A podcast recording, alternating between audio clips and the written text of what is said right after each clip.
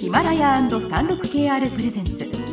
5分でわかる真相チャイナイノベーション。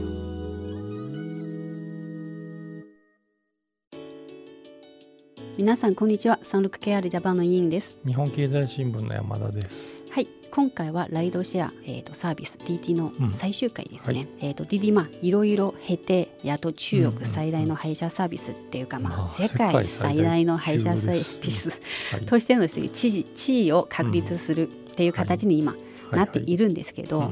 まあでも今後のことを考えると、はい、もちろんここで満足するわけにはいかないので、今 DD の評価額は約700億ドルですね。中国第3のユニコーン企業です。うん、まあ1番2番は今までも紹介したように、うん、バイトダンスと、うん、まあ一応アリババのアント、ね、はい、次はもうこの DD、まあ世界でも多分トップ10に入るようなまあユニコーンですよ。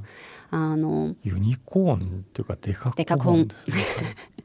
はい、えーと、コロナの影響で、うん、あのウーバーとかこの前リストラとかっていう噂がで噂っていうかまあニュース出ましたけど、うんうんうん、DTO もコロナの影響を受けましたけど、うん、従業員のまあ解雇とかなんか資金の追加調達の計画はないって。まああのまあ一つはまあ一つか二つあるんでしょうけど一つは多分もともと手元の資金がかなり余裕があった。いろんな会社がもうソフトバンクだなんとかだトヨタだ、はい、もう世界中のありとあらゆる会社が投資してるから。えちょっと数えてみたんですけど、うん、今まで調達した資金は210億ドルぐらいあります。200ドルですよ。2兆2兆円 いくら燃やしてもまだあります、まあ、それも、えーと、両親とかも言いました、まあ、まだ資金は手元にあるから、うん、あそのコロナの影響で、まあ、すぐ従業員をかいあの解雇するようなことはしませんよって。やっぱね、うん、コロナの影響のその収束が今となってみれば世界的に見て中国圧倒的に早かった本当ですよ。あのその2つだな。はいはい。えーと、だからまあ今コロナの影響も少しずつあの薄めてきて、うん、あの事業の回復もあの早かったんですね。えっ、とそうですね。でそこでまあ一応国内でも収益、まあ、前回の番組で収益は今後8%目指すっていう話出たんじゃないですか。つまり8%も別に高くないじゃないですか収益あの利益率。だからまあ、その DT みたいなこのモデルですとまたこう、人が、うん、抱えるビジネスなので、高い収益率はまあ望めないんですね。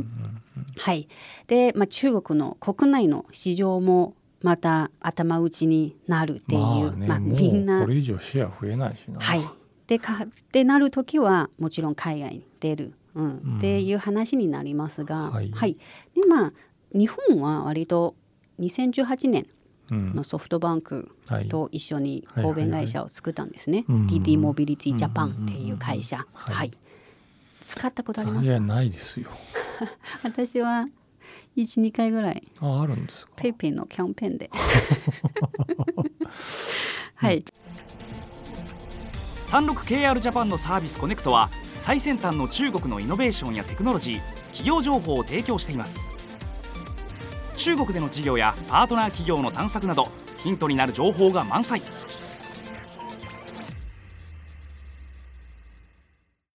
まあこれ要するにタクシーの会社ですよね。そうです、まあ、ジャパンタクシーと似ているようなことをやってるんですね。ただ、まあ、前の番組で山田さんも言ったように、日本ではやっぱりそういうタクシーを呼ぶニーズはまずタクシー乗る回数が少ないですよね、ね、高いから。はい。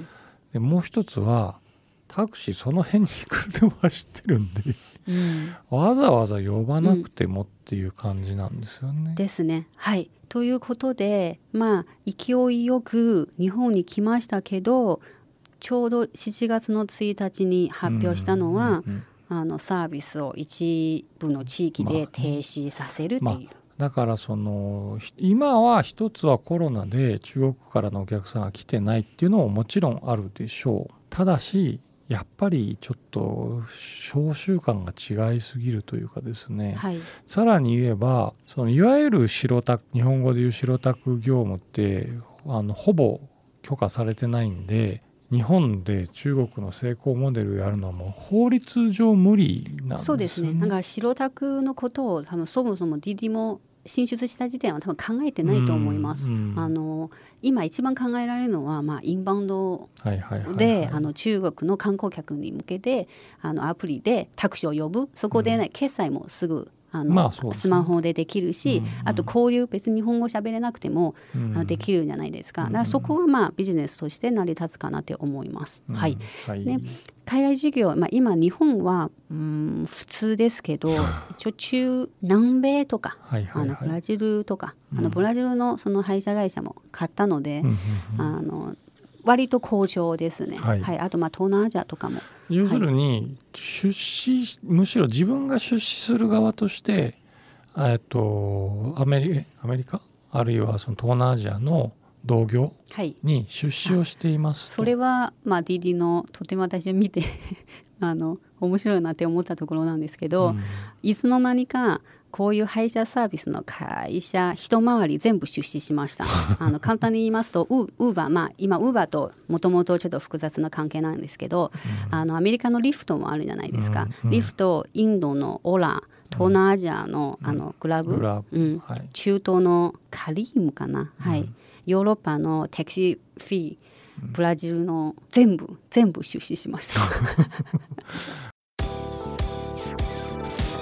中国経済のさまざまな業界や企業紹介最新のイノベーションやテクノロジーを徹底解説。5分でわかる真相チャイナイノベーション。この番組の最新のエピソードはヒマラヤで配信中。今すぐヒマラヤのアプリをダウンロードして要チェック。まあそういう意味で言うと世界的な何て言うんですか？布石というのか日本語で言うと。まあ打ってるので、はい、あとはどうやって安定した収益を得ていくのかっていう段階だしそれと合わせて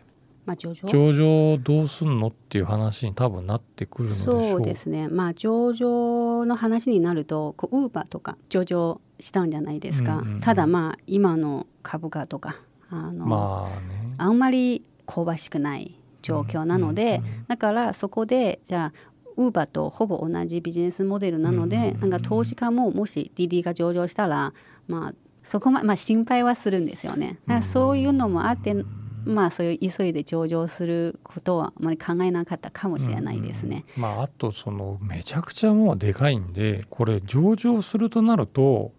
ちょっとなんですかマーケット全体の環境とか、うん、もうはっきり言えばその香港なら香港の金融当局あるいはもう中国の金融当局がどう考えるのかっていうのに左右されるのかので、はい、そんなに。そういうちょっと別の意味での中国、はい、を受けちゃうかもしれない。ですね。ただまあ今後の、まあ、もし上場の準備のためにまたもちろん今廃車だけじゃなく、うん、こう自転車のライドシェアとか電気自動車のライドシェアとかさらに今自動運転またソフトバンクから何億ドル調達したんですけど自動運転のそういう事業も今あの頑張ってやっているので、うん、まあそれも本当に上場になる時はそういう事業でやっぱりね